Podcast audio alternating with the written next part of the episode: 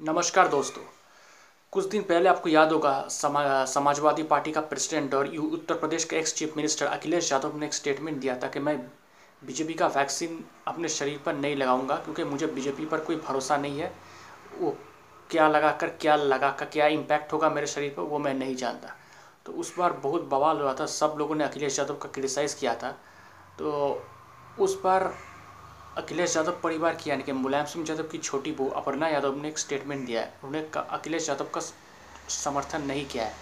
उन्होंने कहा है कि ये जो वैक्सीन है, ये देश का संपत्ति है और ये हमारे लिए गौरव की बात है कि हमारा देश ये वैक्सीन बना रहा है और हमें इनका सम्मान करना चाहिए और ये वैक्सीन किसी पार्टी या पॉलिटिक्स के नहीं है।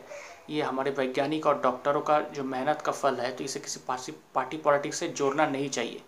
उन्होंने ये भी कहा कि अगर कोई ना चाहे तो वैक्सीन ना लगाए, वो उनकी पर्सनल चॉइस है। लेकिन इसे किसी पार्टी पॉलिटिक्स से मत जोड़ना चाहिए। उन्होंने ये भी जब पत्रकार ने उनसे पूछा कि ये तो आपका जो पार्टी का ये अध्यक्ष अखिलेश यादव ने कहा तो आप इस पर क्या कहेंगे? उसने कहा कि उनका पर्सनल चॉइस है कि वो वैक्सीन नहीं लगाओगे उन्होंने कह दिया लेकिन उनको किसी, इस वैक्सीन को किसी पॉलिटिकल पार्टी या किसी पॉलिटिकल एफिलिएशन व किसी पॉलिटिकल आइडियोलॉजी से नहीं जोड़ना चाहिए। कोई भी हो, किसी भी पार्टी से नहीं जोड़ना चाहिए। नहीं तो इसका जो क्रेडिबिलिटी है, ये ख़त्म हो जाता है। सबसे बड़ी बात है कि अपर्णा यादव जब से मोदी सरकार फॉर्म हुआ है दिल्ली में 2014 से, तब से वो मोदी सरकार के जो मेजोरिटी जो फैसला लिया है, उन स्कीमों का उन्हें समर्थन किया है। चाहे ये स्वच्छ भारत अभियान हो जीएसटी हो, नोटबंदी हो सीए यानी कि सिटीजनशिप अमेंडमेंट बिल हो तो इन सब का उन्होंने समर्थन किया है और हमेशा समाजवादी पार्टी का जो आइडियोलॉजी है, समाजवादी पार्टी का जो विचार है, उनसे अलग हटकर अपनी राय राय रखी है। और यूपी में भी जोगी सरकार जब चलता था, जोगी सरकार के जो पॉलिसीज़ था, उनको भी उन्होंने अपर्णा यादव में समर्थन करता था। और जोगी सरकार ने उनको सिक्योरिटी भी दी है, जिस पर अखिलेश यादव ने तब कहा था कि हमारे परिवार को किसी की सिक्योरिटी की ज़रूरत नहीं है।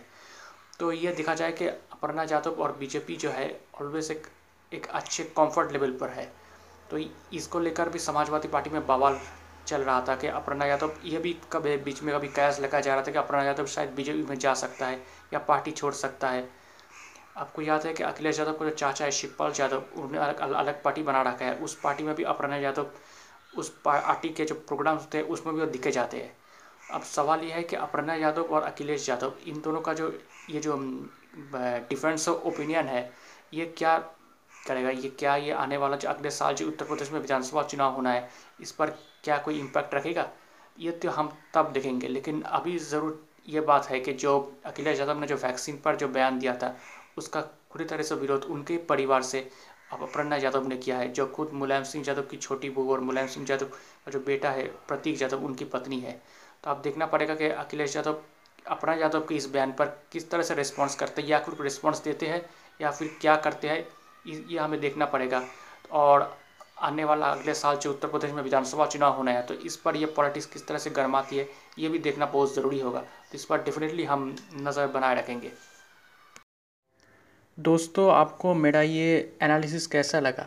क्या आप मेरे इस एनालिसिस से सहमत है या नहीं? अगर आप मुझसे संपर्क करना चाहते हैं या कोई मैसेज भेजना चाहते हैं तो आप मुझे डायरेक्टली ईमेल कर सकते हैं।